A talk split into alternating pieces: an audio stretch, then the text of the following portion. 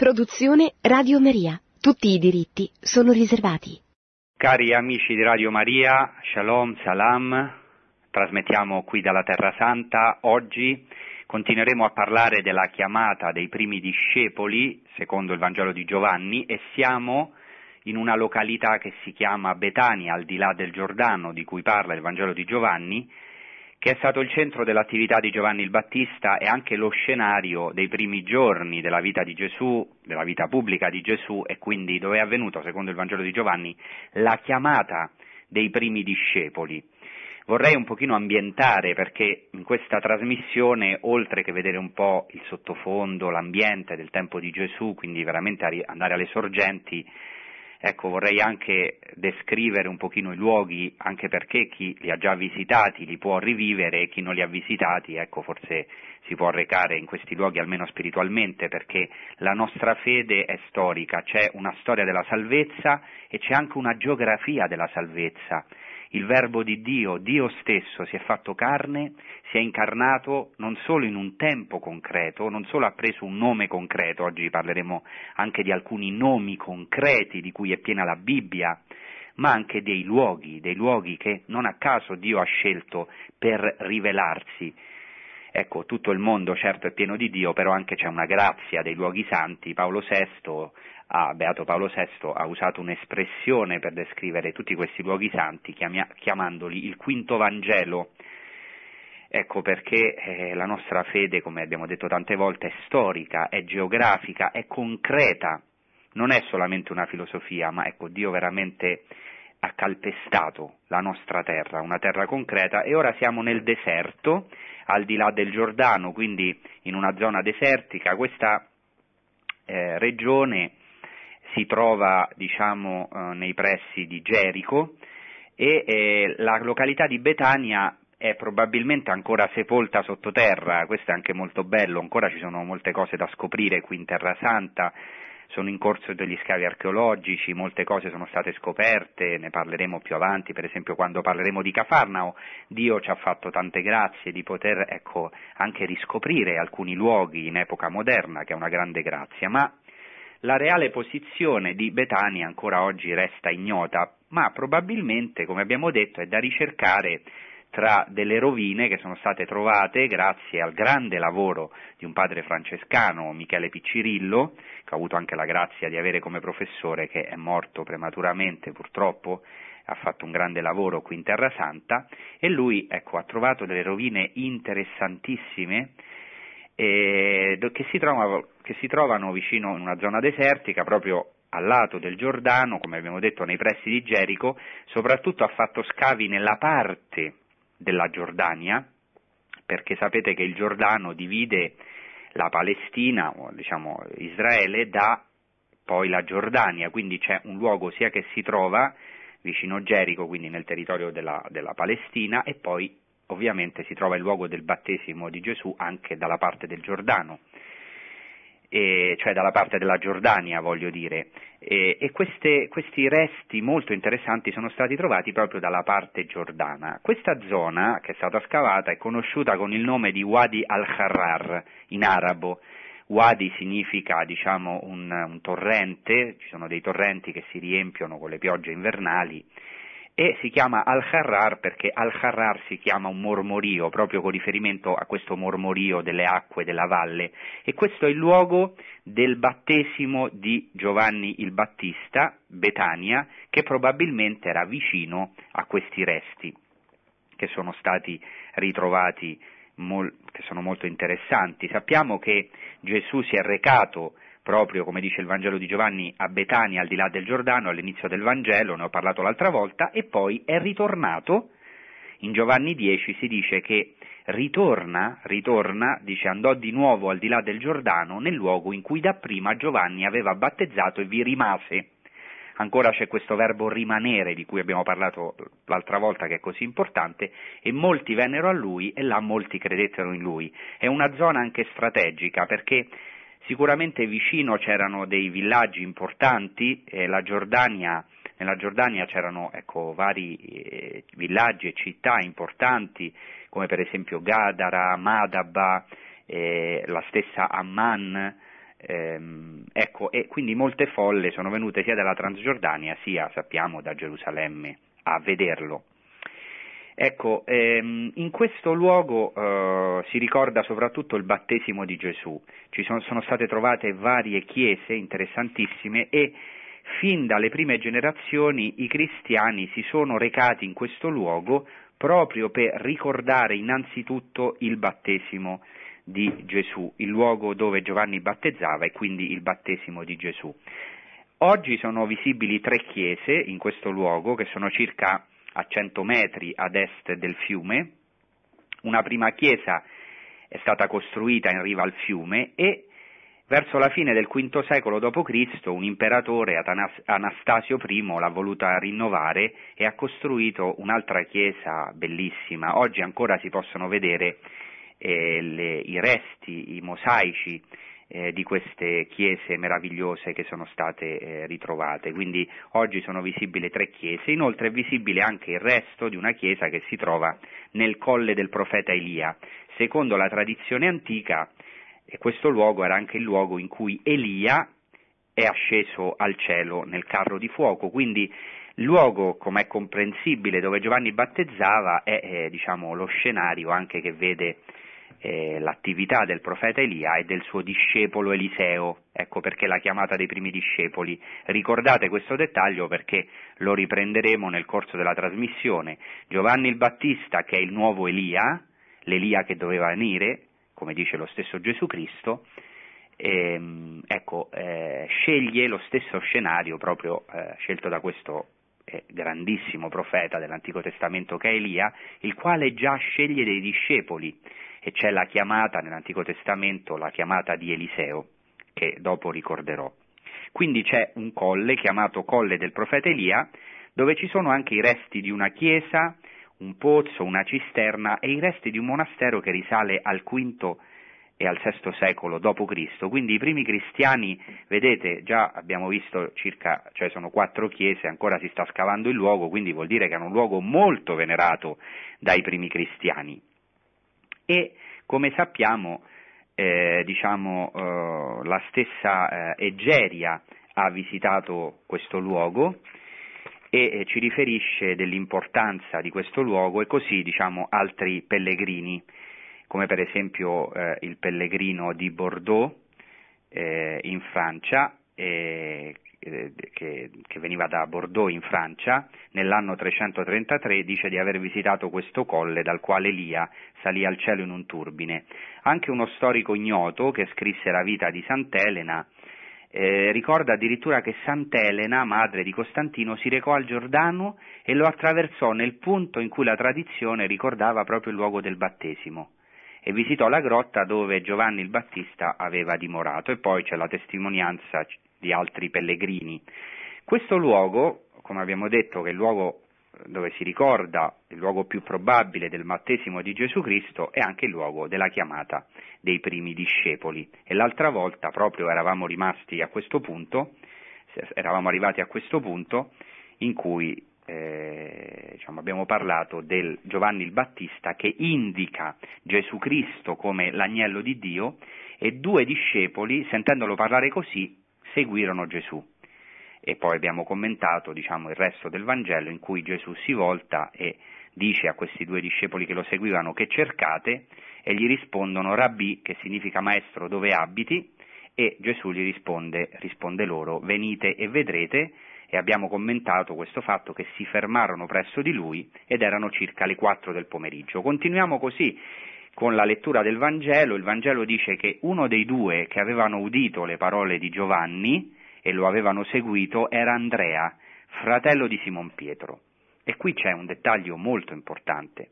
Andrea era quindi discepolo prima di Giovanni il Battista, per questo molto probabilmente questa scena precede poi la chiamata dei discepoli in Galilea, sul lago di Galilea, cioè Andrea aveva scelto come maestro Giovanni il Battista e poi, ecco, ha seguito Gesù Cristo ed è rimasto in quel giorno, addirittura il Vangelo ricorda l'ora, l'ora, vedete come il Vangelo è concreto, le quattro del pomeriggio e ho commentato diciamo, l'importanza di quest'ora. E appunto in questo luogo concreto che è Betania al di là del Giordano. Andrea, il nome Andrea viene appunto dal greco aner andros, è un nome greco che significa uomo, ecco significa virile, non a caso era il primogenito, è fratello di Simon Pietro, secondo la tradizione diciamo era il primogenito, e Andrea, fratello di Simon Pietro, dice che incontra per primo suo fratello Simone e gli dice abbiamo trovato il Messia. L'altra volta ho, co- ho commentato questo grido, Eurekamen, abbiamo trovato il Messia, che significa il Cristo. Ecco, c'è un grido nel Vangelo, finalmente abbiamo trovato, eh, che è in fondo quello che anche il popolo ebraico ancora sta cercando, sta desiderando, l'atteso delle genti che è il Messia, che noi abbiamo riconosciuto in nostro Signore Gesù Cristo. Allora lo conduce da Gesù. Secondo la tradizione, Andrea è il primo chiamato, per questo la tradizione greca, bizantina, cristiana, chiama Andrea il protoclitos, cioè il primo chiamato. Secondo il Vangelo di Giovanni, il primo chiamato è proprio Andrea, il quale dice a suo fratello Simone abbiamo trovato il Messia e conduce Simon Pietro da Gesù. Ecco, Giovanni, che era un testimone oculare, vuole rimarcare questo fatto, il fatto che Andrea è stato il primo chiamato e ha condotto suo fratello Simone da Gesù.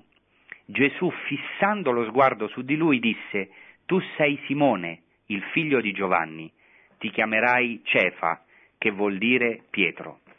Ecco, Simone in ebraico, eh, Shimon, viene da una radice molto importante ebraica che è la radice Shama, che significa ascoltare.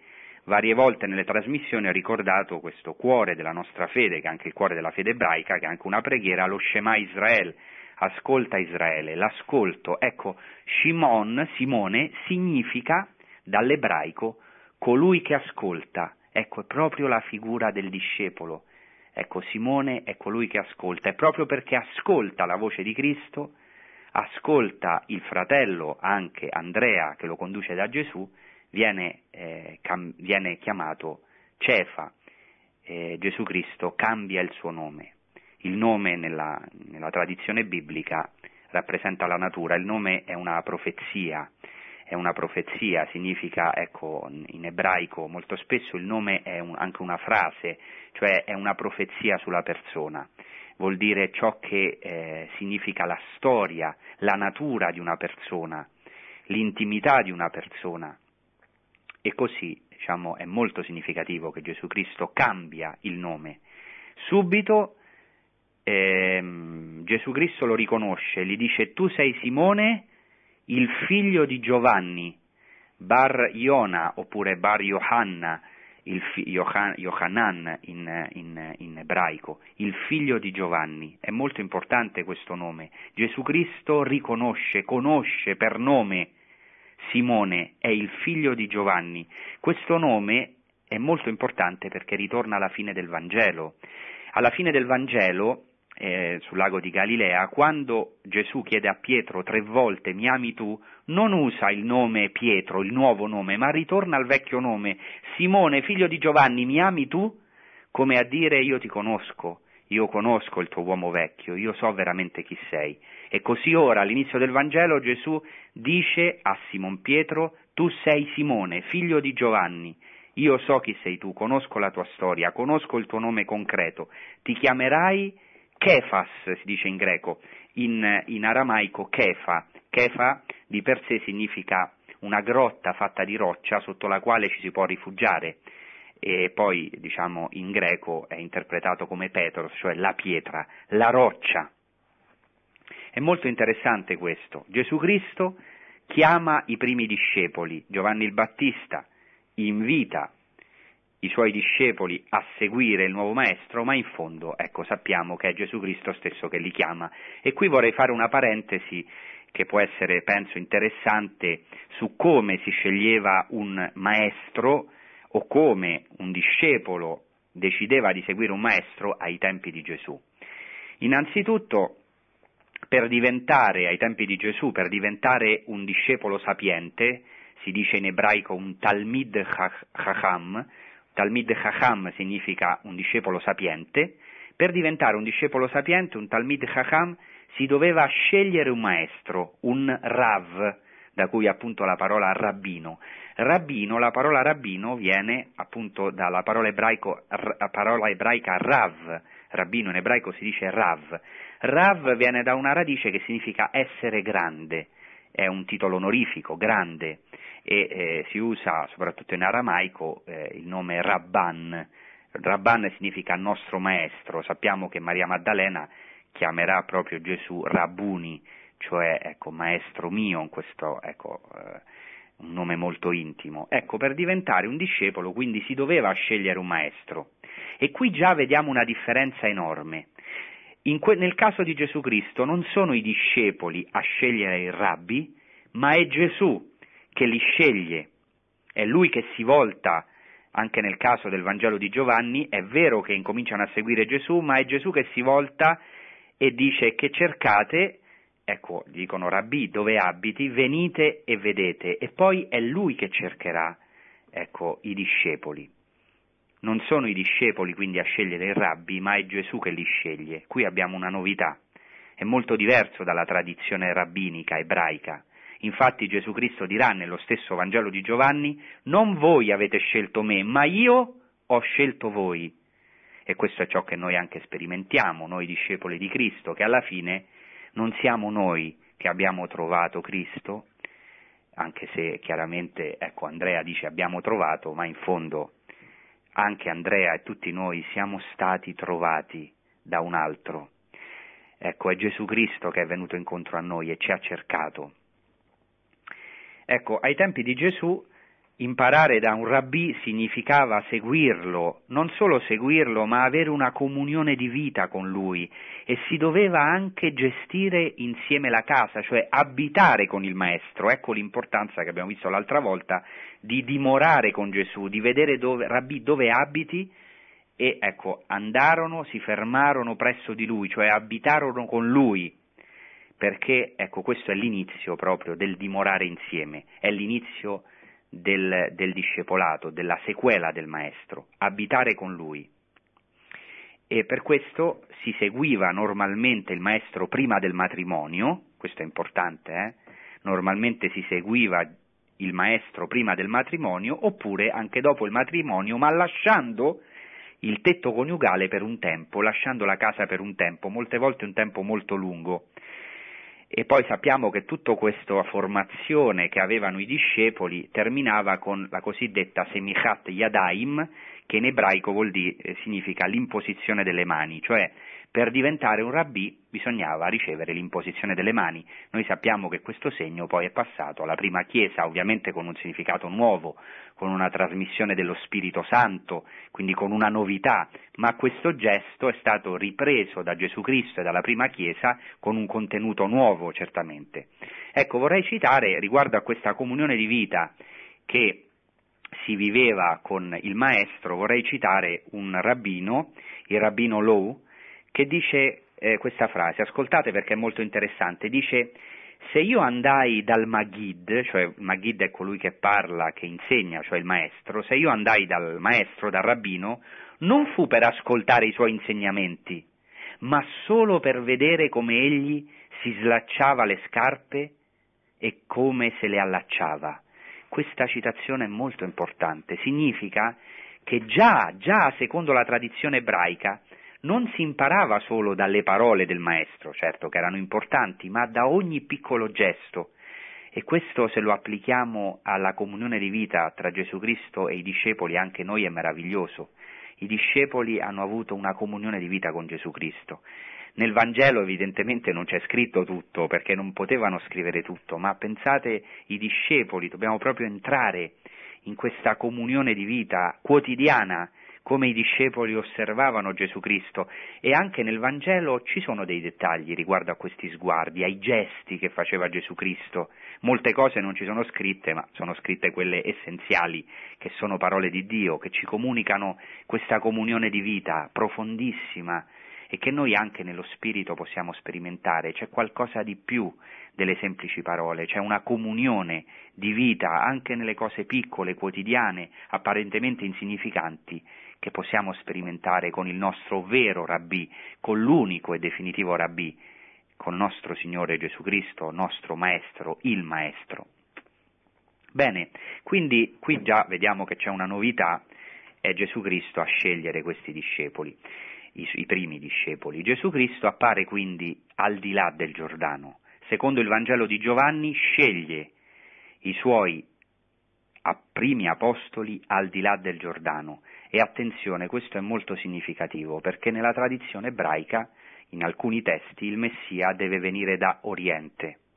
Così come il primo liberatore, Mosè, è venuto da Oriente, da al di là del Giordano, e così come Giosuè ha passato il popolo per entrare nella terra promessa, ha, ha, ha, diciamo, ha aiutato il popolo ha condotto il popolo nella terra promessa, così il secondo liberatore, il nuovo liberatore, il nuovo Mosè, il nuovo Giosuè, doveva apparire in Oriente e portare, portare il popolo alla vera terra promessa che è il cielo. Questo è veramente stupefacente perché in alcuni testi, lo vedremo, il Messia è chiamato germoglio ma anche Oriente, Oriente, ecco il nostro Oriente è Gesù Cristo.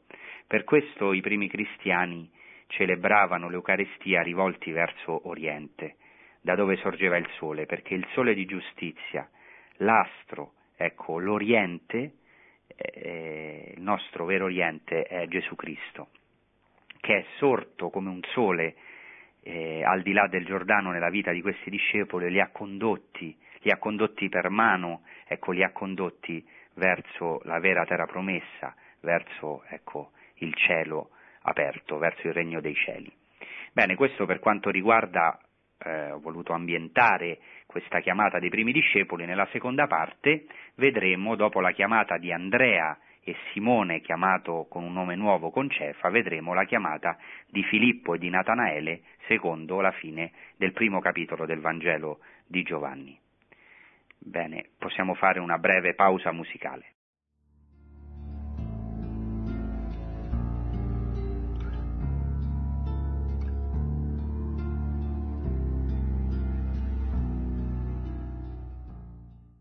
Bene, quindi abbiamo visto la chiamata dei primi discepoli ambientata a Betania al di là del Giordano che non sappiamo esattamente dove si trova, abbiamo visto un po' la regione dove i primi cristiani ecco, ricordavano questi eventi, il battesimo di Gesù Cristo soprattutto e poi anche questa, probabilmente questa chiamata dei primi discepoli, ma è ignoto esattamente il luogo di Betania. E questo è interessante, questo luogo dove Gesù ha portato i suoi discepoli, dove abitava Gesù, andarono e rimasero presso di lui è ignota e questo è molto interessante. In fondo questo luogo della dimora è un luogo ignoto, ma in fondo è il luogo del nostro incontro con Gesù Cristo.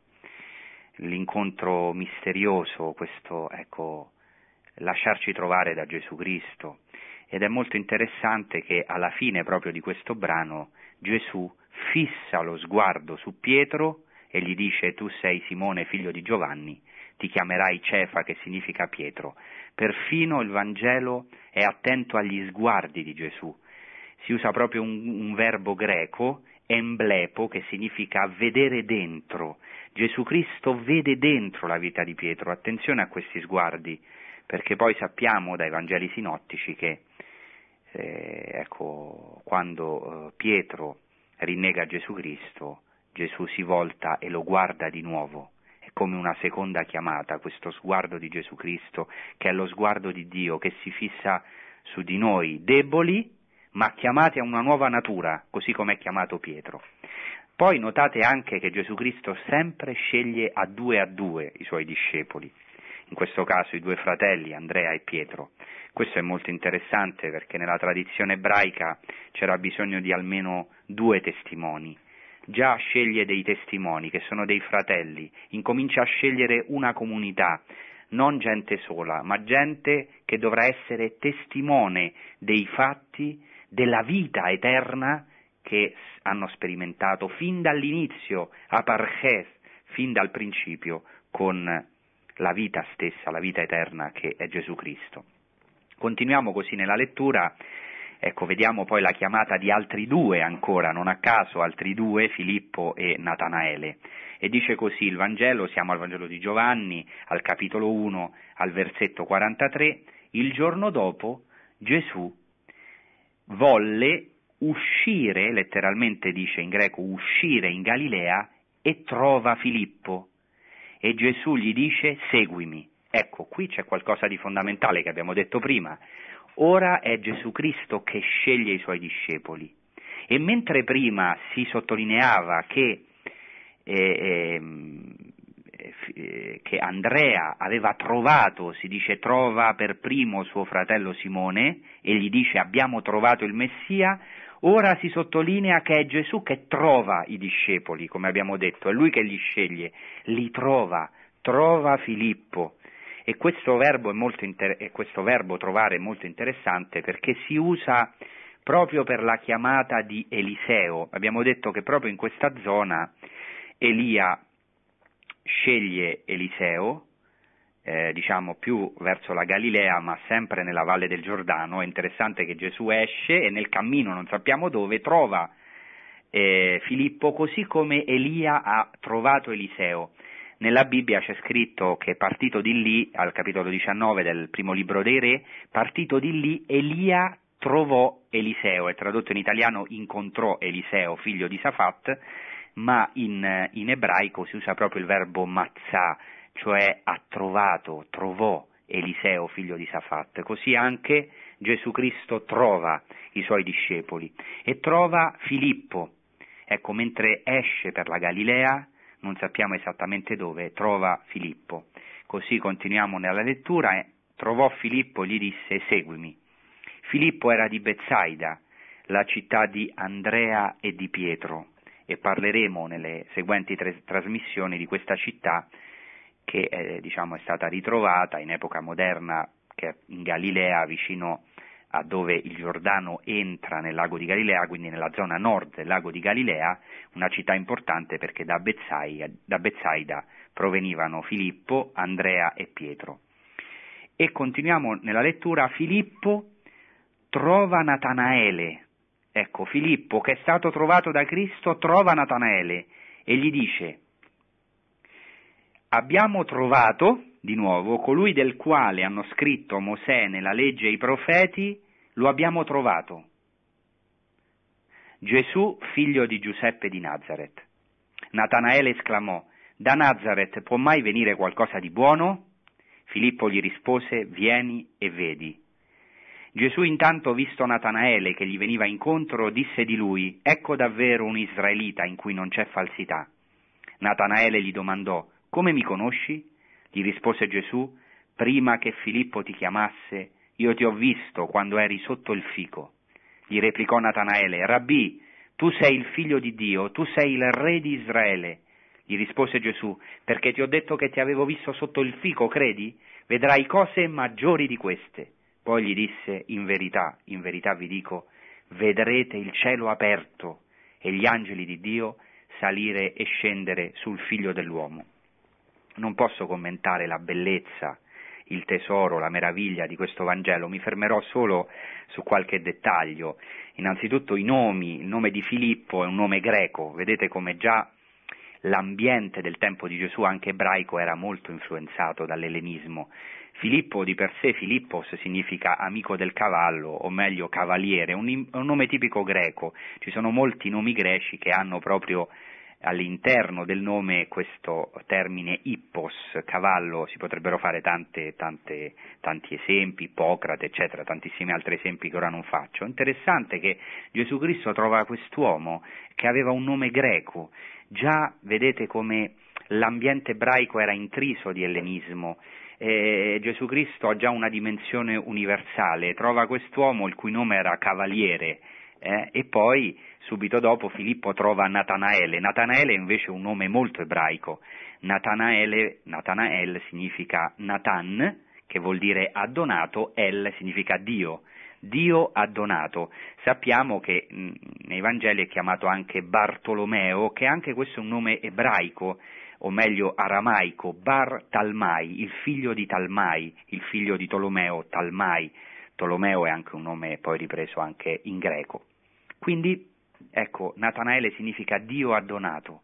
E veramente, ecco, Dio gli ha donato questa grazia di trovare un discepolo Filippo che lo chiamasse. Natanaele ha i suoi dubbi, come abbiamo tutti noi, sappiamo poi dal Vangelo che Natanaele era di Cana di Galilea, che era un villaggio importante, più importante ai tempi di Gesù rispetto a Nazareth, per questo disprezza eh, ecco, all'inizio, diciamo così, ha i suoi dubbi o è scettico nei confronti della provenienza di Gesù proprio perché era un villaggio abbastanza insignificante. Da Nazareth può mai venire qualcosa di buono?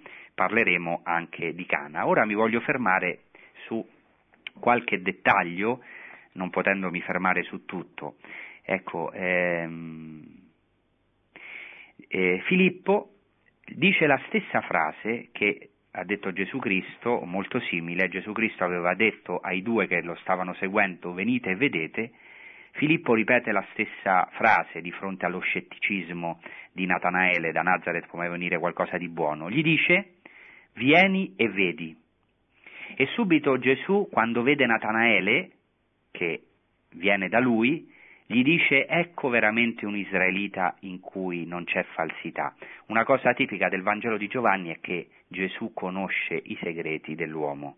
Questo è interessante perché anche a Qumran si aspettava il Messia che si dice che, che conosce i segreti degli uomini e di tutti i viventi. Gesù conosce, ecco, veramente i segreti di tutti gli uomini, conosce e eh, fa questa affermazione direttamente rivolta a Natanaele e Natanaele gli risponde da dove mi conosci? Ecco, io mi vorrei fermare un momento solamente velocemente su questo avverbio in greco posen, da dove? Ecco, per mostrare come perfino, pensate, queste parole piccole, apparentemente così insignificanti, sono fondamentali nel Vangelo. Nel Vangelo di Giovanni tutta la questione è da dove è Gesù. Potremmo percorrere tutto il Vangelo partendo da questo avverbio. Per esempio ricordate la Samaritana che chiede a Gesù da dove hai quest'acqua viva? E ancora gli chiedono, Pilato gli chiede da dove sei? E, e, il problema di Gesù Cristo che spesso tocca è il problema da dove è qualcuno. Ecco per esempio chi non rinasce da acqua e da spirito non può vedere il regno di Dio, quel che è nato dalla carne è carne, quel, quel che è nato dallo spirito è spirito. Cioè, qui perché è importante questo avverbio? Spero di poterlo spiegare bene. Da dove?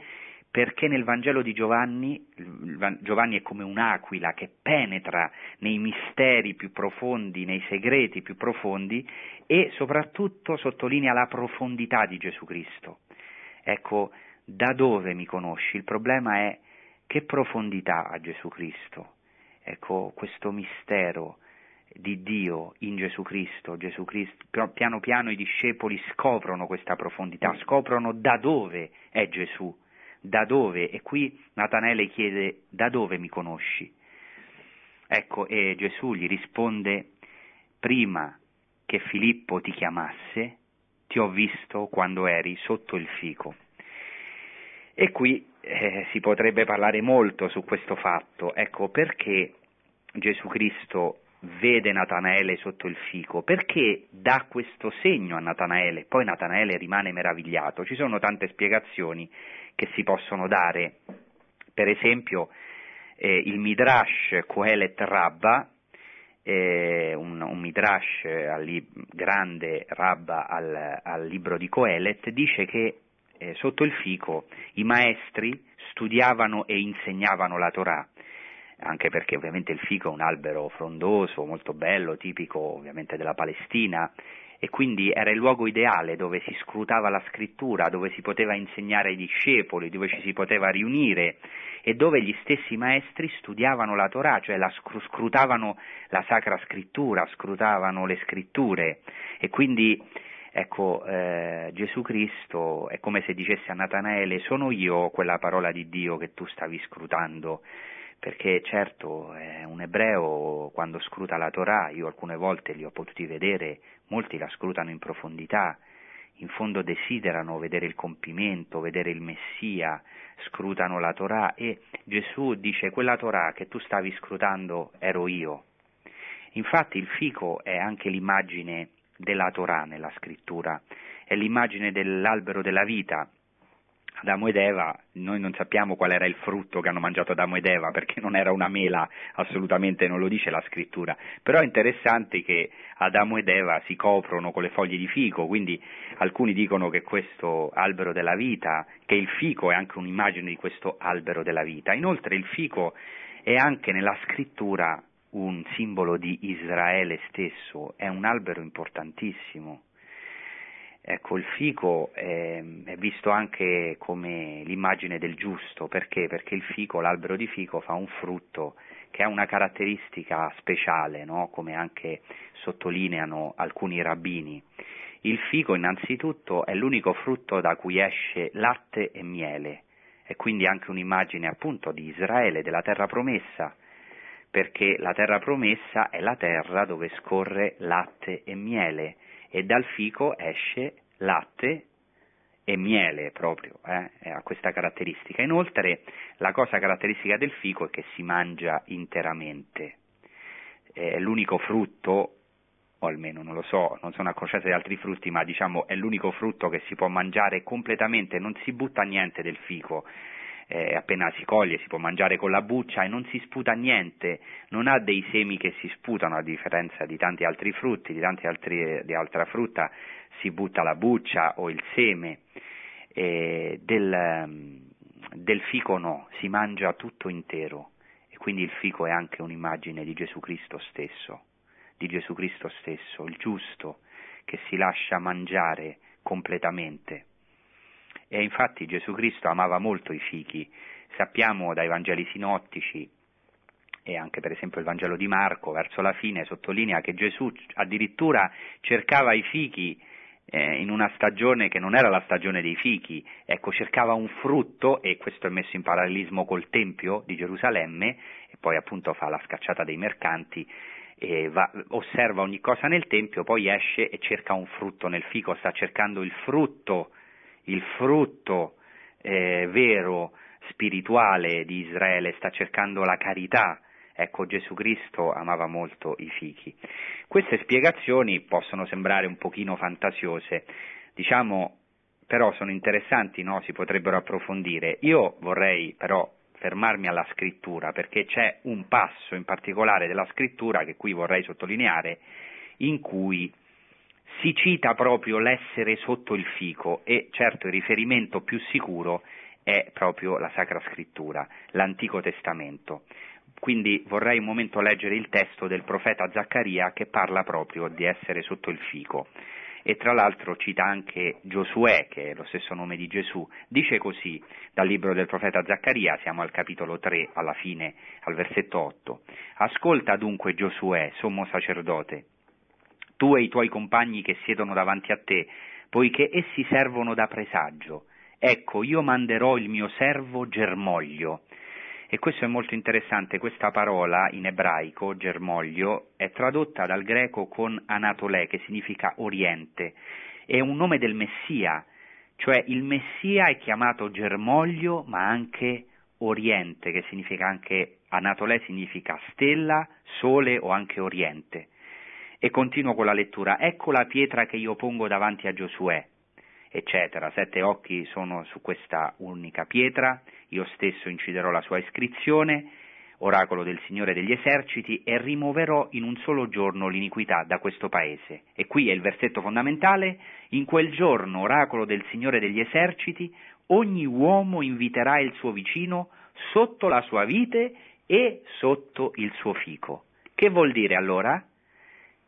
Ecco che essere sotto il fico, tranquillo, sotto la vita e sotto il fico, vuol dire essere nei tempi, nei tempi del Messia, del Messia, questo è un testo messianico, manderò il mio servo germoglio, il Messia, e in quel giorno, dice, rimuoverò l'iniquità da questo paese, cioè sono i tempi del Messia, e in quel giorno, nel giorno messianico, nel giorno del Messia, ogni uomo inviterà il suo vicino sotto la sua vite e sotto il suo fico. Se noi andiamo all'ebraico vedremo che si dice ogni uomo chiamerà il suo vicino sotto la sua vita e sotto il suo fico. E quindi si può pensare che Filippo abbia chiamato Natanaele sotto il fico, cioè Gesù gli dice, guarda che qua, dice a Natanaele, guarda che qualcuno ti ha chiamato sotto il fico, tu conosci la scrittura, sono arrivati i tempi del Messia. E anche vedendo che eh, Gesù eh, aveva eh, visto nello spirito che Natanaele veramente era sotto il fico, Natanaele fa questa esclamazione, ecco, riconosce, eh, fa una professione di fede, riconosce in Gesù Cristo il Messia, ecco, gli risponde, Rabbi, gli replicò Natanaele, Rabbi, tu sei il figlio di Dio, tu sei il re di Israele. Gli rispose Gesù, perché ti ho detto che ti, vi- ti avevo visto sotto il fico, credi? Vedrai cose maggiori di queste. Poi gli disse, in verità vi dico, vedrete il cielo aperto e gli angeli di Dio salire e scendere sul figlio dell'uomo. E proprio su questo uh, voglio chiudere.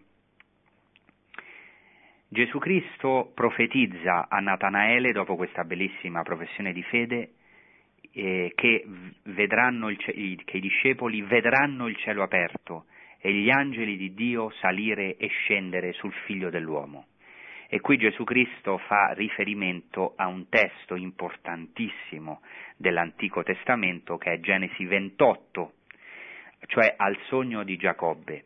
Giacobbe che sta scappando, che sta scappando eh, dopo aver rubato la primogenitura a Esaù è costretto a scappare, si trova nel deserto, parte da Bersabea, si dirige verso Carran, e, e, e, e capita in un luogo dove passa la notte, è la notte di Giacobbe, e lì prende una pietra, se la mette come guanciale, dorme in una pietra, cioè prende come cuscino una pietra e si corica in quel luogo, e lì, e qui cito, Genesi 28:12, fece un sogno, una scala poggiava sulla terra, mentre la sua cima raggiungeva il cielo, ed ecco gli angeli di Dio salivano e scendevano su di essa.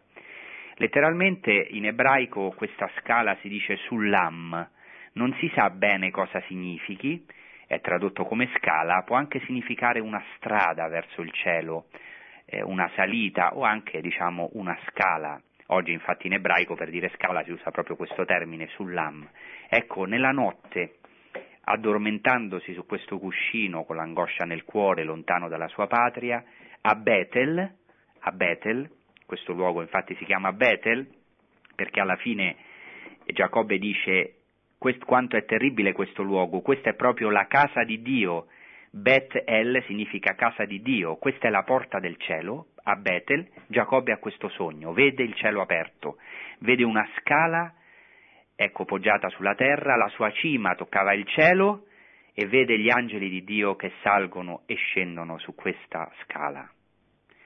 E, e dirà appunto questa è la casa di Dio, è Betel.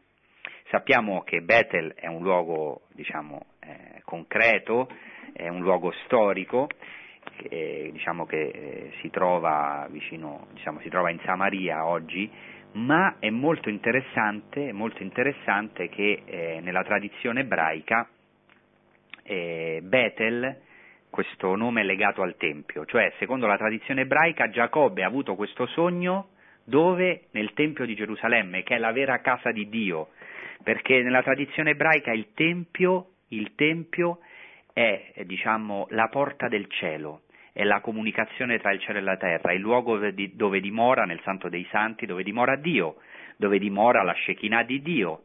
Ecco ora Gesù Cristo dice vedrete i cieli aperti e gli angeli di Dio salire e scendere sul figlio dell'uomo. Gesù Cristo dice questa scala sono io, è il figlio dell'uomo. Questa scala è un uomo. Gesù Cristo si manifesta come il vero Betel, come la casa di Dio, come la dimora, abbiamo parlato di dimorare l'altra volta e questa volta come ecco, la dimora di Dio sulla terra, è Lui il nuovo Tempio, il vero Tempio. Nella tradizione ebraica è molto interessante come nel Targum, diciamo che è un po' il campo in cui io sono esperto, come il Targum interpreta questo versetto.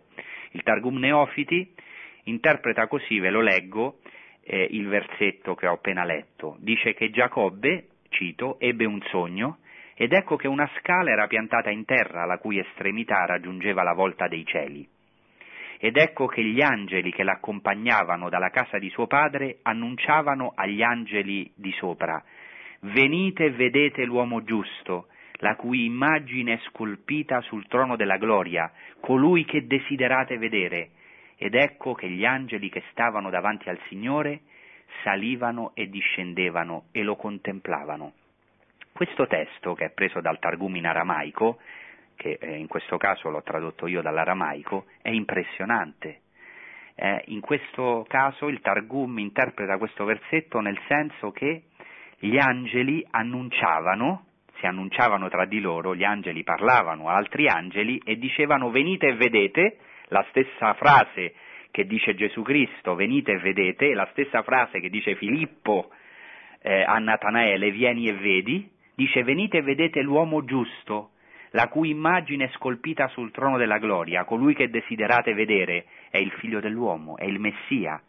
E dice che gli angeli stavano davanti al Signore salivano e discendevano e lo contemplavano, cioè già nella tradizione ebraica, guardate questo è impressionante, mi viene la pelle d'oca solo a dirlo, già nella tradizione ebraica questa scala, questo sogno di Giacobbe, questa scala che toccava il cielo è legata al Messia, all'uomo giusto, il Targum in aramaico è un testo ebraico, eh, al 100%, l'uomo giusto colui che desiderate vedere, che evidentemente è il Messia. Gli angeli salivano e discendevano e contemplavano il figlio dell'uomo. Ecco, Gesù Cristo prende questa tradizione e la applica a sé. Ecco, Gesù Cristo è veramente il Tempio, è Betel, la casa di Dio, è, è il Messia, colui che desideravamo vedere, colui che abbiamo trovato perché lui ci ha trovati per primi e eh, ecco, ci fa questa promessa anche oggi a tutti noi che noi possiamo vedere i cieli aperti nella nostra vita e i discepoli devono fare questo cammino perché Natanaele, anche se diceva Gesù Cristo che era un israelita in cui non c'è falsità, aveva i suoi dubbi, i suoi scetticismi, ecco, ma eh, Gesù Cristo dice ma ti meravigli perché ti ho visto sotto il fico? vedrai cose maggiori di queste. Ecco, vedrai gli angeli di Dio salire e scendere sul figlio dell'uomo, cioè vedrai i cieli aperti, il Messia che è qui davanti a te ti aprirà il cielo. Ecco, questa è una buona notizia per la nostra vita.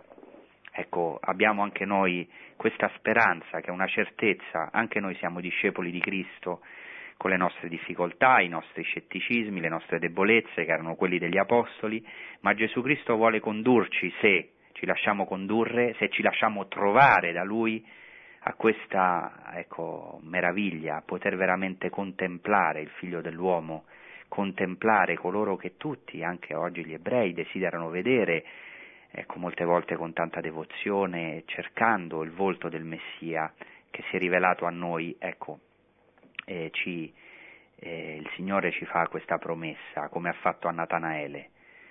Eh, ecco, questa promessa è per tutti noi che un giorno possiamo vedere i cieli aperti e già in certo senso li abbiamo visti perché Gesù Cristo con la sua resurrezione ci ha aperto i cieli, abbiamo da poco celebrato la festa della Santa Trinità che è proprio esattamente questo mistero.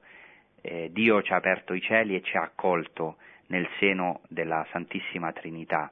Anche noi possiamo salire questa scala. Interessante che i padri e la tradizione cristiana hanno visto in questa scala la croce. La croce è questa scala che tocca la terra e arriva fino al cielo. Ecco, dove eh, ci è apparso questo volto, di cui parla anche il Targum, questo volto eh, del giusto, del vero giusto, e, ecco, anche l'inno alla croce gloriosa, che è un inno antico nella tradizione cristiana, dice che ecco, la croce è eh, questa scala di Giacobbe che, la cui cima tocca il cielo e nelle cui braccia distese, aperte, eh, splende per noi, brilla per noi l'amore di Dio. ecco, è proprio quella croce che per Gesù Cristo eh, è stata la salvezza di tutti gli uomini, cioè per tutti noi è stata la salvezza, e questa croce che anche noi abbiamo nella nostra vita è, è quella, quella chiave che ci apre il cielo, che ci permette di vedere i cieli aperti e questa è la promessa che Gesù Cristo ha fatto a Natanaele e che ha fatto in lui, a tutti noi, perché gli apostoli sono una primizia scelta da Cristo per rivelare ciò che sta facendo e vuole fare in tutti noi. Bene, grazie, possiamo passare ai vostri interventi.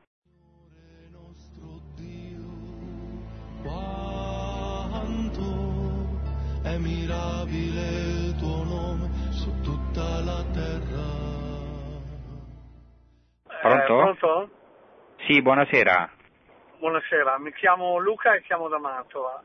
Volevo buonasera. dirle che è stato un tempo che è passato velocissimamente perché è stato bravissimo e riesce eh, a coinvolgere le persone soprattutto contestualizzando diciamo, i testi sacri con la, la situazione del tempo e volevo farle questa domanda.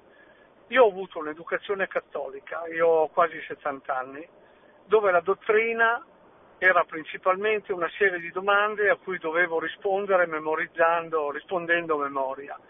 Non c'era lo studio dei testi sacri, io sto imparando i testi sacri ascoltando Radio Maria e leggendoli autonomamente. Io dico come può essere per la religione ebraica, come può essere per la religione musulmana, anche i cattolici dovrebbero ripensare l'educazione.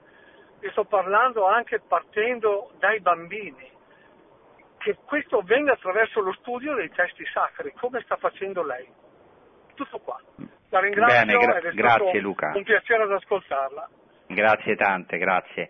Anche per me il tempo passa velocemente e, bene, volevo dire che eh, certo ehm, Luca ha, ha, ragione, nel senso che eh, la Sacra Scrittura è veramente la fonte, l'anima della nostra fede e questo lo ha detto anche il Concilio Vaticano II, è l'anima della Sacra Teologia.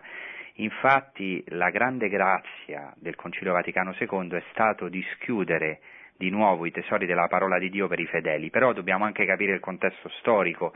Prima del concilio la Chiesa si trovava di fronte a una situazione molto difficile, specialmente dopo la riforma protestante, a causa della, diciamo, della, interpretazione errata della parola di Dio e quindi c'era un timore che i fedeli potessero interpretare privatamente la parola e per questo diciamo, addirittura era proibito eh, per un certo tempo nella Chiesa avere la stessa Sacra Scrittura, qualcosa che a noi ci sembra incredibile, no? Io penso che dobbiamo rendere grazie a Dio che la Chiesa nel Concilio Vaticano II sia ritornata a queste sorgenti della scrittura della parola di Dio e oggi di fatto dovrebbe essere così, di fatto in tanti cammini di fede, anche in tanti catechismi che si fanno è così, però è giusto quello che dice Luca, bisogna sempre ricordare l'importanza ecco, di eh, tornare a questa fonte fondamentale che è la scrittura, e certo poi interpretata secondo la tradizione della Chiesa perché sempre ci possono essere dei pericoli, ma ecco, non bisogna avere paura, la parola di Dio ha una potenza fortissima e infatti il merito del concilio è stato anche reinserirla molto di più nel, nel, nel, nei sacramenti e anche per esempio la, la Costituzione dogmatica eh, dei Verbum parla delle due mense del cristiano, che non è solo la mensa dell'Eucarestia, che è per eccellenza la presenza eh, di Gesù Cristo, la mensa del cristiano, ma anche la mensa della parola di Dio, che per noi è un nutrimento, è anche il pane che viene dal cielo. Bene, passiamo al prossimo intervento, grazie. Buongiorno, pronto, sono Michela da Genova e ho ascoltato con molta attenzione, purtroppo in ritardo, da solo da 20 minuti, la sua spiegazione. Eh, così ricca, profonda, che veramente tocca il cuore e innalza l'anima. Io le chiedo il suo nome e anche se lei ha scritto qualche testo in modo che noi possiamo più facilmente recuperare tutte queste radici di, di significati e, e poter approfondire la conoscenza della scrittura. Bene, grazie tante. Allora, il mio nome è Francesco Giosuè Voltaggio e diciamo io ho pubblicato uh, un libro, però mi sono finora diciamo, pubblicato alcuni libri, due libri e anche degli articoli, però più scientifici diciamo, che divulgativi. E ultimamente l'anno scorso, un di, forse un anno e mezzo fa, ho pubblicato la traduzione del Targum di Coelete di Lamentazioni che non era mai stato tradotto in italiano, ma diciamo eh, non, non, ho, non, ho, pubblicato molte cose divulgative, ho lavorato più a livello scientifico, quindi insomma mi dispiace un po' deludere in questo, non, non si, si, troveranno diciamo, eh, le mie catechesi o diciamo, alcune cose che dico a livello divulgativo. Vedremo se nel futuro sarà volontà di Dio. Bene, passiamo alla prossima domanda, grazie. Pronto? Sì, pronto, pronto. buonasera. Buonasera padre, grazie per la bellissima catechesi. Io mh, mm, sono rimasta colpita da tutto, però in particolare quando lei diceva che il Signore ci chiama per nome, che ci guarda, come ci guarda, il momento in cui ci guarda, quando noi facciamo l'incontro, che una si ricorda l'ora, il giorno, il momento e mi ha fatto pensare al mio incontro col Signore. Eh, però mia, il mio intervento era un altro, perché comunque quello è una cosa che veramente ti resta inciso dentro. E quando lei parlava degli angeli che salgono e scendono dal cielo per adorare il Signore, Mm, ma mi ha fatto venire in mente anche mm, quello che mi ha spiegato una volta un sacerdote e che ho sentito anche a Radio Maria in altre trasmissioni, che ogni volta che in ogni chiesa c'è la consacrazione del pane e del vino, del corpo e sangue di Cristo, in quel momento di mm, questo sacerdote mi ha, mi ha sempre eh, mi ha insegnato, mi ha detto di essere molto attenta a guardare, ad adorare, perché in quel momento ci sono proprio gli angeli, c'è la Madonna attorno all'altare, attorno ad ogni altare in qualsiasi parte del mondo, in cui c'è la consacrazione, c'è la presenza degli angeli attorno all'altare e quindi davanti al nostro Signore. Cioè, mi ha fatto pensare a questa cosa, il fatto che lei dicesse che gli angeli salgono e scendono dal cielo. Io penso che noi non li vediamo sicuramente, ma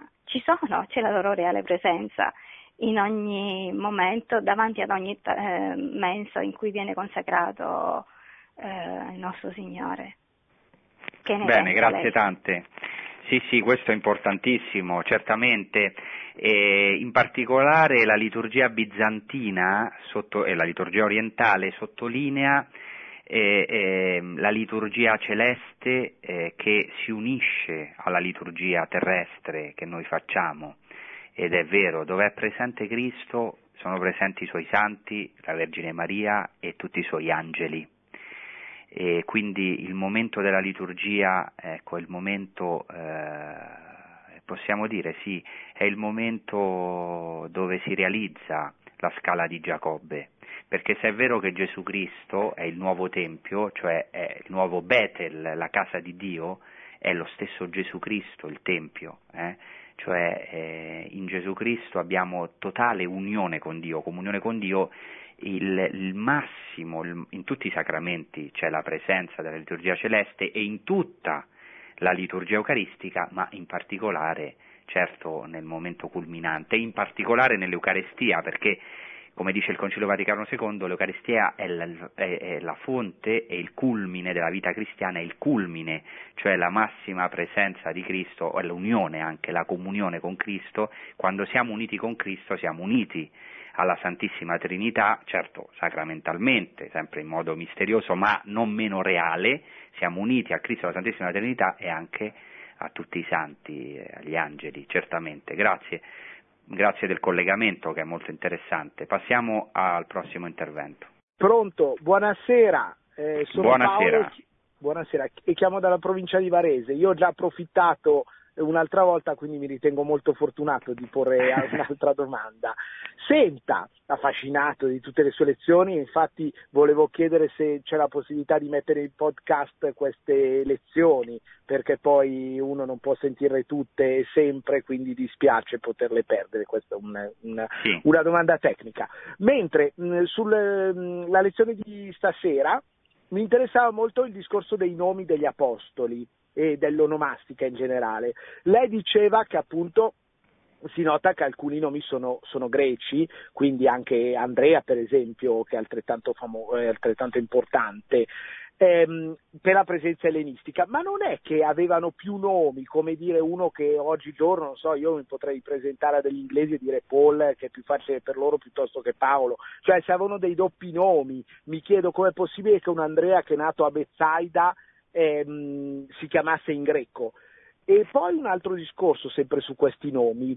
Ehm, mi sembra di aver sentito, di aver letto che a seconda della tribù di appartenenza, eh, gli ebrei ehm, ricorrevano de, eh, dei nomi facciamo conto, nella tribù di Beniamino Saul mi sembra che era abbastanza comune, tant'è che mi sembra che Paolo si chiami Saul proprio perché... Esattamente. Eh, eh, e quindi io mi chiedo, intanto, vabbè, passando i nomi degli apostoli, quelli greci, se veramente era il loro unico nome, e poi eh, del, dalla provenienza degli apostoli, quindi nella zona di Tiberiade, cos'era la tribù di Zabulon, di Neftali, adesso non lo so bene, quale doveva essere uno dei più ricorrenti, Quant, o quantomeno un Simon Pietro, è perché lì era ricorrente Simone o no? Ecco, un po' di chiarezza sui nomi che mi affascina. Grazie. Bene, grazie tante. Innanzitutto eh, eh le, mh, mm, si possono trovare le trasmissioni tutte le, le, mie trasmissioni si possono trovare sul sito di Radio Maria, in questo senso Radio Maria fa un grande servizio, quindi si possono tranquillamente scaricare.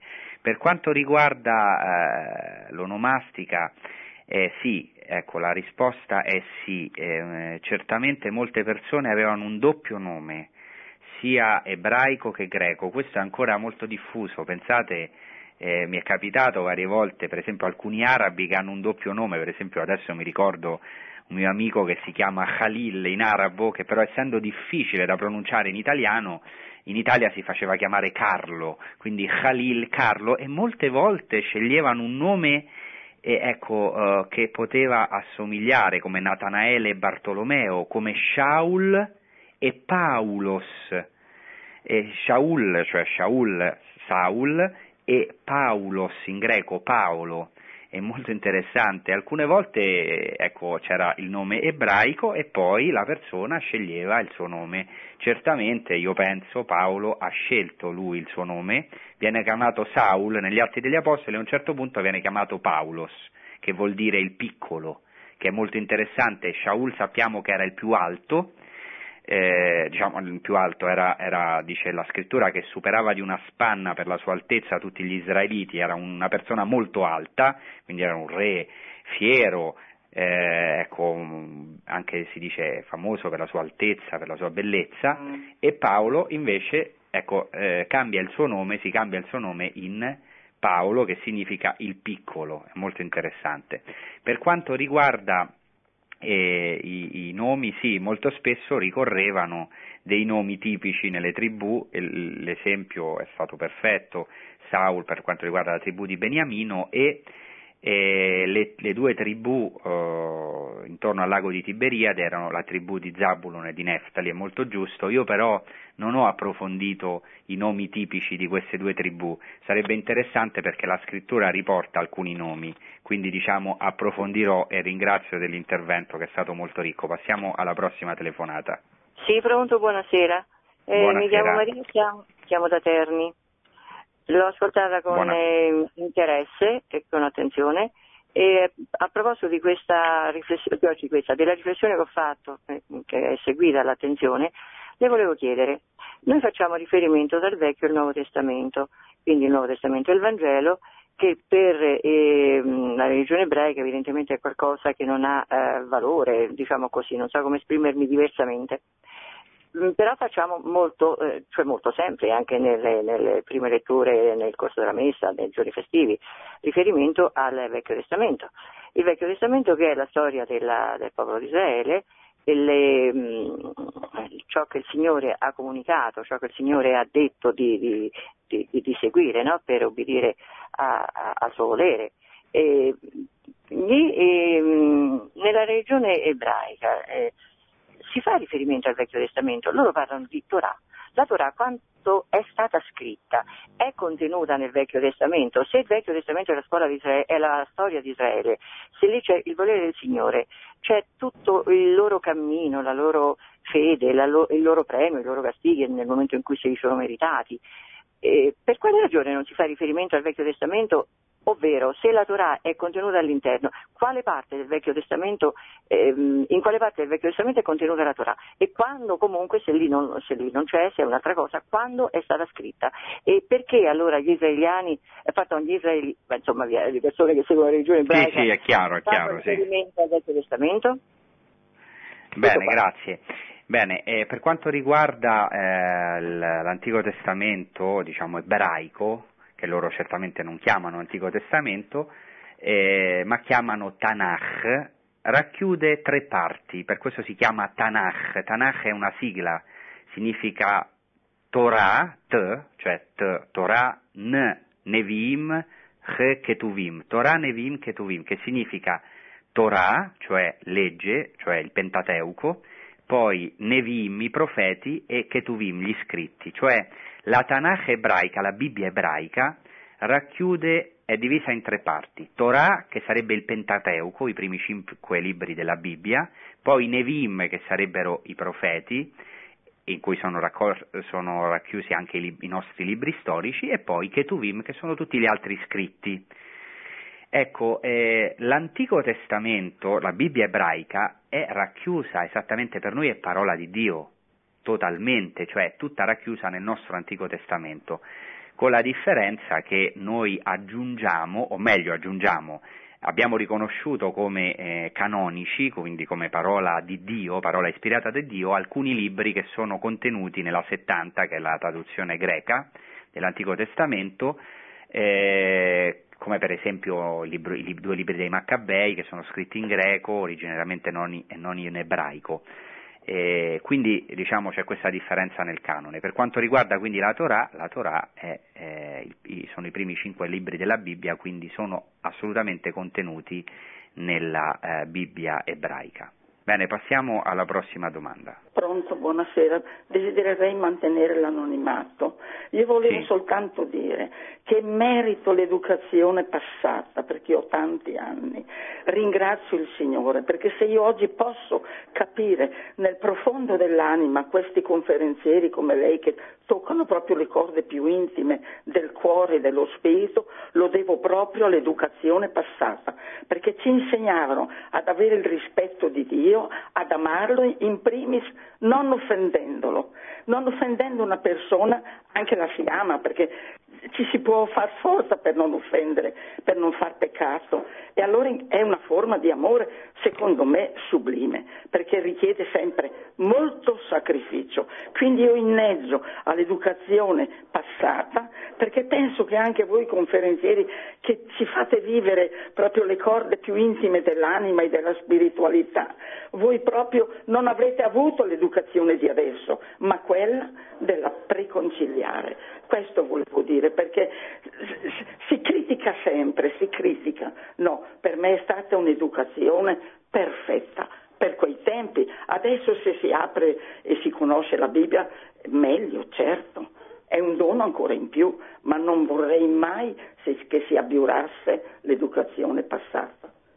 Bene, sì sì certo, no, no, siamo perfettamente d'accordo, per carità, eh, diciamo che la Chiesa in, tutti, in, tutte le sue epoche ecco, ha avuto eh, stata una formazione per generazioni e generazioni, ha avuto tanti santi, bisogna certamente, sono d'accordo, stare attenti solamente ad esaltare questi tempi e a disprezzare ciò che c'era prima, per questo anche c'è, grazie a Dio, una continuità nella Chiesa, quindi non ho assolutamente alcun dubbio, anzi noi siamo anche eredi, dobbiamo tanto a, a, anzi forse tutto a quello che si è fatto prima del concilio, perché se, ecco, la, se la Chiesa eh, ecco, oggi ancora è viva è dovuta anche a tantissimi, ecco, certamente a questa educazione, formazione anche catechetica che sempre nella Chiesa è stata data, ma possiamo fare tantissimi esempi eh, nel Concilio di Trento, dopo il Concilio di Trento, eccetera. Però è vero che nelle epoche poi ci sono delle accentuazioni, io volevo proprio sottolineare che questo fatto un po' della perdita del, del, del, contatto con la parola di Dio, anzi è stato dovuto a contingenze storiche che ecco, la Chiesa ha ritenuto, ha visto veramente un pericolo nella riforma protestante, poi diciamo nel, nel modernismo, nel voler interpretare la parola di Dio senza fede, eccetera, no? quindi bisogna certamente stare attenti a, a, così, a disprezzare o a non considerare eh, le opere anche cate- di catechesi e di educazione che la Chiesa ha fatto, che i nostri genitori cristiani hanno fatto, quindi assolutamente sono d'accordo. Ebbene, passiamo al prossimo intervento. Pronto? Sì, pronto? pronto? Sono, sono, Maria sì, dalla provincia di Nuoro. La ringrazio, la ringrazio tantissimo, ho preso soltanto metà della sua catechesi, la parte finale, stavo uscendo dal supermercato e mi sono bloccata perché ho sentito uh, il discorso di quel pezzo del Vangelo di Giovanni eh, su Natanaele. Le devo dire che da tantissimo tempo desideravo scoprire che cosa significare stare sotto il fico, ma lei non immagina quanto ho desiderato, ho inseguito omelia da tutte le parti. E stasera ha avuto una risposta bellissima, la ringrazio tantissimo. Due domande. La prima, eh, può spiegare per cortesia, anche se molto brevemente, che cosa è il Targum? Perché a livello di vasto pubblico ovviamente noi non siamo uh, professionisti, quindi non sappiamo alcune cose, molte cose anzi. E l'altra cosa mi è piaciuta molto l'interpretazione dei padri tra scala e croce. Potrebbe per cortesia dirci qualcosina in più, anche soltanto per qualche minuto, su questo problema? La ringrazio. Sì, grazie. Bene, allora per quanto riguarda la prima domanda, sì, avrei dovuto spiegare, l'ho spiegato anche nelle altre trasmissioni, il Targum è parte della letteratura rabbinica ma è scritto in aramaico. Che cos'è il Targum? Eh, il Targum ai tempi di Gesù era una traduzione orale che si faceva della scrittura in aramaico, cioè nelle sinagoghe, poiché ai tempi di Gesù non si capiva, non tutta la gente capiva bene l'ebraico, si traduceva la scrittura in aramaico ma poiché eh, non si poteva tradurre letteralmente, una cosa strana perché il testo ebraico era sacro, non si poteva tradurre letteralmente, il traduttore chiamato Meturgeman inseriva de, delle spiegazioni, dei, certe volte dei midrash, dei, cioè delle spiegazioni sulla scrittura, fan, mm, eh, diciamo, chiamiamole fantasiose, nel senso ma dei racconti o delle cose più omiletiche legate all'omelia per svegliare l'interesse della gente. Quindi ai tempi di Gesù questo era orale, dopo i documenti, cioè è stato, è stato, sono stati redatti degli scritti, per, specialmente dopo la distruzione del Tempio, dopo il 70, per paura che si perdesse tutta questa ricchezza e quindi in questi targumim in aramaico spesso abbiamo delle tradizioni molto interessanti antiche di come eh, gli ebrei ai tempi di Gesù e nei, e nei primi secoli interpretavano la scrittura.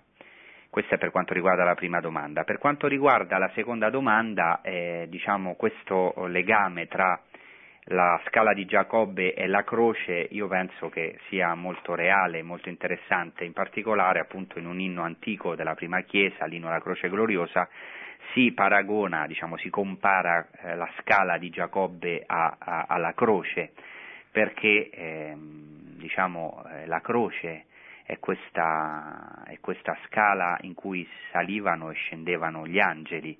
Infatti alla fine di Genesi 28 Giacobbe dice quanto è terribile questo luogo, parla del luogo della gloria di Dio, del luogo dove appare Dio.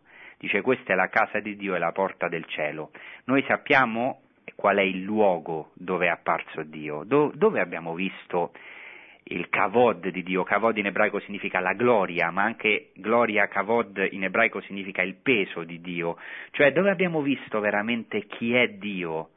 Nella croce, la croce e il mistero pasquale di Cristo è la suprema rivelazione di Dio. Noi abbiamo visto il volto di Dio, il peso di Dio, la gloria di Dio nella croce, cioè nella croce abbiamo visto chi era Dio, uno, e chi è Dio, uno che ci ama tanto da donarsi totalmente, da ecco, uh, abbassarsi, abbassarsi, la vera kenosis di Cristo, il vero abbassamento è la croce, ecco perché è la scala che tocca la terra, è il punto dove Dio si è abbassato di più, ma nello stesso tempo è il punto dove Dio più si è elevato, dove ha mostrato veramente chi è, chi è Dio e che ha aperto poi, eh, ecco, la, la, la, la glo- diciamo, aperto la risurrezione di Cristo, perché nel Vangelo di Giovanni specialmente la croce è anche la gloria nello stesso tempo.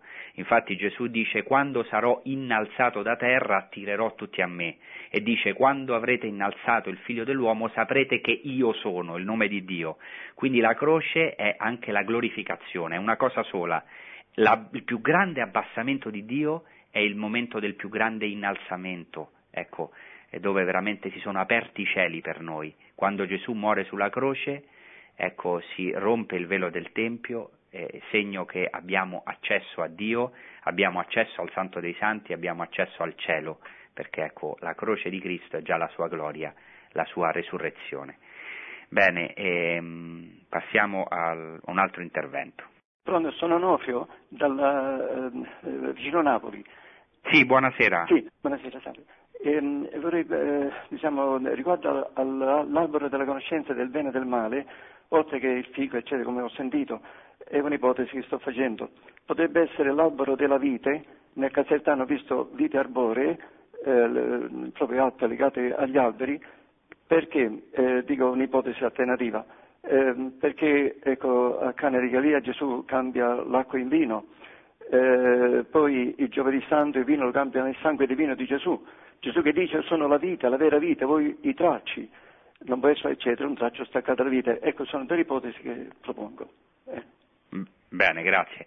Beh, io diciamo non identificherei troppo, io diciamo ho fatto solo un esempio, non, non posso dire che l'albero della vita mm, nella Genesi era un albero di fico, però sì, ecco, sarebbe se voi per esempio prendete delle concordanze e eh, fate, scrutate la scrittura e prendete questi due, sia la vite che il fico, troverete delle cose meravigliose perché eh, hanno una grande importanza, sono due frutti tra i più importanti della terra promessa, quindi ricorrono e non, non, a caso Gesù Cristo riprende queste immagini sia del fico e poi soprattutto della vite, certamente nel Vangelo di Giovanni, eh, io sono la, la vera vite, il capitolo 15, io sono la vera vite, quindi certamente eh, l'importanza della vite eh, non so, diciamo, non, non identificherei ecco, l'albero della vita perché questo diciamo, non si trova nel testo.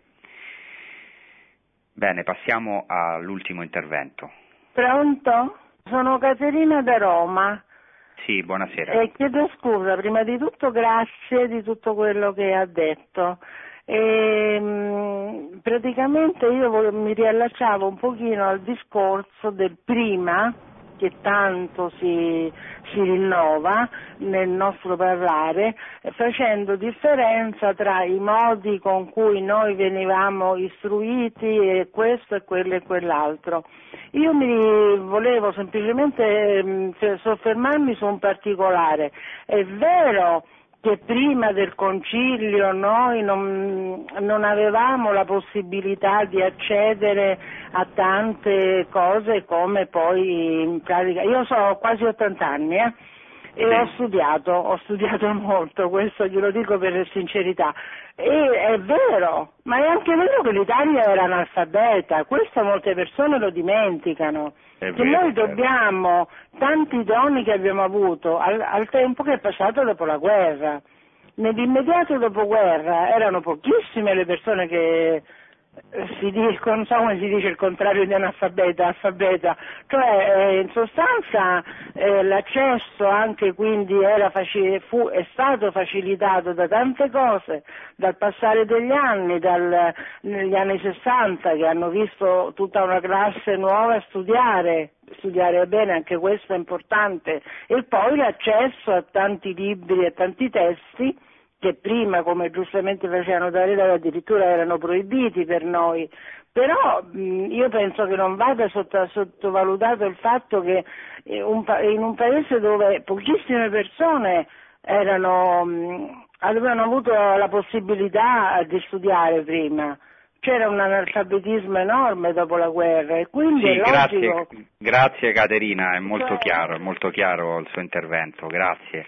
La ringrazio, però siamo in chiusura, non ho niente da aggiungere ovviamente a questo intervento e vi ringrazio per l'attenzione e vi auguro un buon proseguimento e vi chiedo anche preghiere per la nostra missione, per la missione dei cristiani in generale qui in Terra Santa e per la pace di Gerusalemme. Grazie e buona serata. Produzione Radio Maria. Tutti i diritti sono riservati.